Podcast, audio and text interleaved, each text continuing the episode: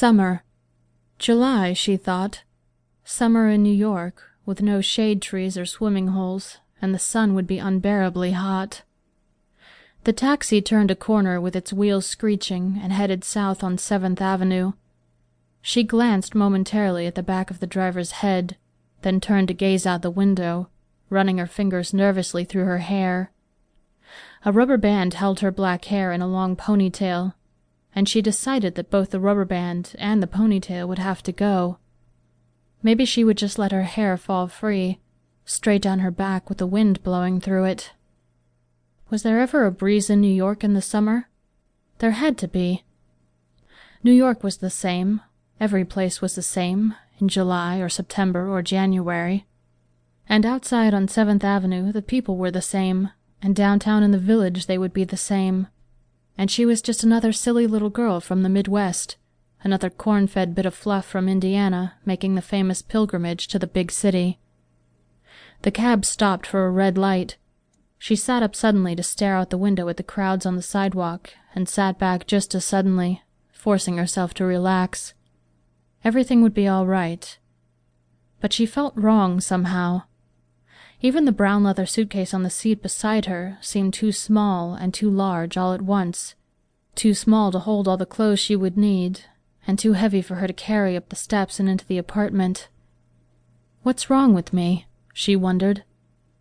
I'll find out, she answered herself. I'll find out here if I do nothing else, and if nothing's wrong I can go back to Indiana, and if something is wrong, then. then I'll stay here. The cab turned right at another corner, and the driver said, You say it's 54 Barrow, right down the block here? She nodded.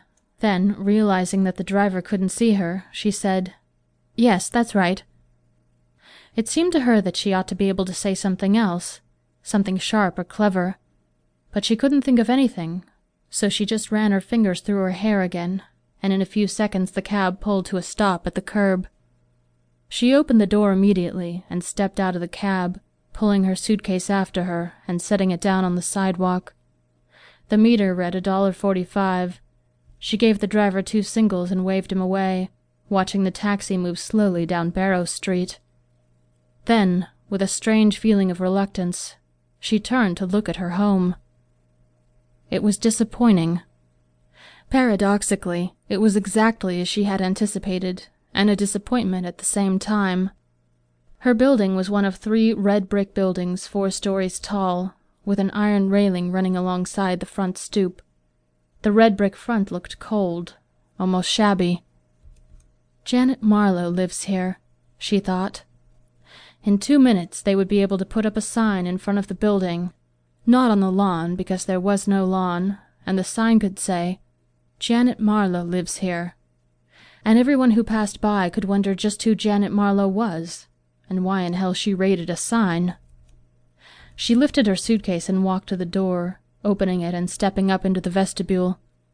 There was a row of buzzers and mailboxes, each with a card, each card with a strange name. 1D had no card, and she made a mental note to put one in as soon as she got a chance.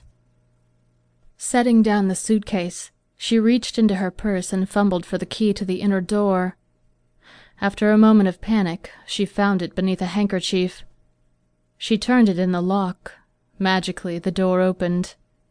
Once again, she picked up the suitcase and carried it into the hallway, closing the door gently behind her. She paused in the hallway. It was very long and very narrow and incredibly drab, not as she had expected it at all. She had pictured something altogether different, wide and colorful, with abstract prints hanging on the walls and some sort of oriental rug on the floor. Instead, the walls were painted a nondescript gray, and the brown carpet was monotonous and threadbare. At the same time, there was something satisfying about the hallway. It seemed to possess a comfortable anonymity, so that she could pass people there without saying hello if she wished. She could remain as much alone as she wanted to. I must be crazy, she thought. It's just a hallway, for God's sake. I don't have to pitch a tent here and live in it. She carried the heavy suitcase to a door with a large gold D on it, fished around in the purse for the other key, found it quickly this time, and opened the door.